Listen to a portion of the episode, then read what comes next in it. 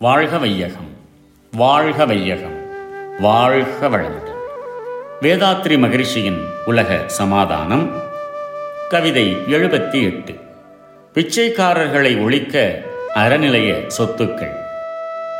வேலையில்லா குறைபாட்டால் வயோதிகத்தால் வியாதியினால் வருமானம் ஏதுமின்றி மூலை முடுக்குகளில் வாழ் பிச்சைக்காரர் முழு அளவில் வளைத்து ஆங்காங்குள்ள தர்மசாலைகளில் நிரப்பி அவரவர்க்கு ஒத்த சாப்பாடு தொழில் கொடுக்க உலகில் உள்ள சோலை சூழ் கோயில் மடம் ஆதீனங்கள் சொத்து பயன்படும் சிறந்த முறை வகுப்போம்.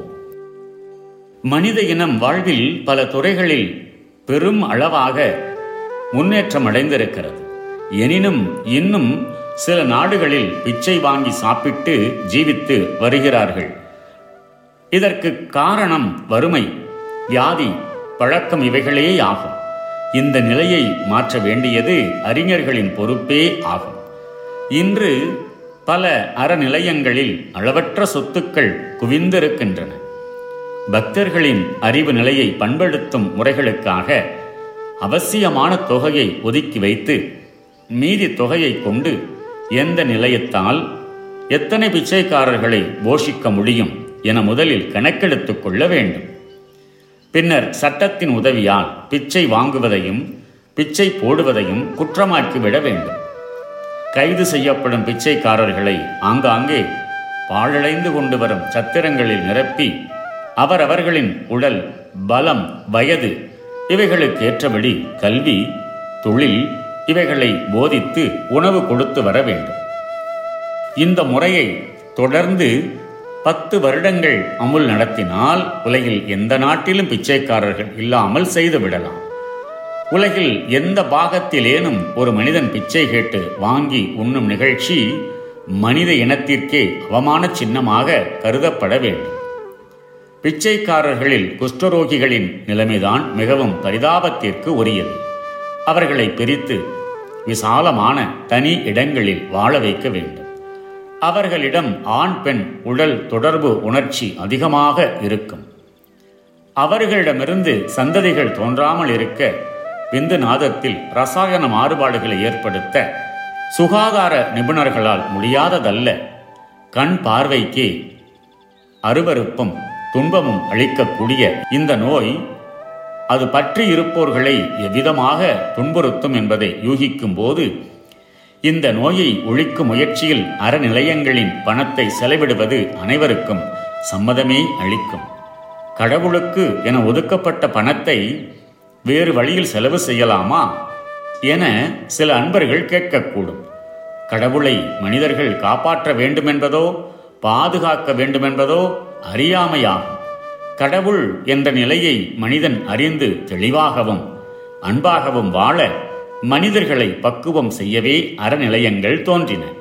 பின்னர் பல பொருட்களின் வியாபார சந்தையை கூட்டி வியாபாரிகள் அந்த சமயத்தில் மக்களுக்கு உற்சாகமூட்ட ஆலயங்களை அவர்கள் செலவில் அலங்கரித்து திருவிழாக்களும் உற்சவங்களும் ஏற்படுத்தி விட்டார்கள்.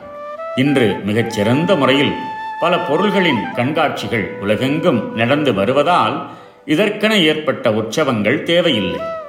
ஆகையால் பக்தர்களின் வழிபாடுகளுக்கு வேண்டிய அவசியமான செலவுகளுக்காக ஒரு அளவு தொகையை ஒதுக்கி வைத்துக்கொண்டு மற்ற சொத்துக்களையும் ஆபரணங்களையும் பிச்சைக்காரர் பிரச்சனையை தீர்க்கவும் தொழில் பள்ளிகளை ஏற்படுத்தவும் செலவிட்டு சமூக நலத்தை பெருக்கலாம்.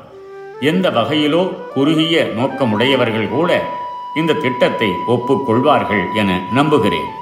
இந்த திட்டத்தின் ஆரம்பத்தில் கடவுளை மனிதன் பாதுகாக்க வேண்டும் என்ற கற்பனையாக கொள்ளும் அறியாமையை போக்கவும் அந்த கடவுள் தத்துவத்தை அனைவருக்கும் தெளிவுபடுத்தவும் சிந்தனையாளர்களின் பிரச்சாரம் அவசியம் ஆகும் வாழ்க வளமுடன் May the whole world be blessed by the divine. World Peace by Yogiraj Sri Vedatri Maharishi. Poem 78 Eradication of Begging. Begging for food or money is the last resort for those who are entrenched in poverty. The presence of beggars in any countries shows the cultural deficiency of the people as well as inefficiency of the government. Increase in the numbers of such people will deteriorate the prestige of the whole society and lead to many irresponsible occurrences. Therefore, begging should be completely eradicated as one of the urgent reforms in society. Religious institutions have much money in stock. A major portion of it can be utilized for this social service with the added support and financial aid of the government. May the whole world be blessed by the divine. நம் கடமை அறவாழ்வின் நாட்டத்தே.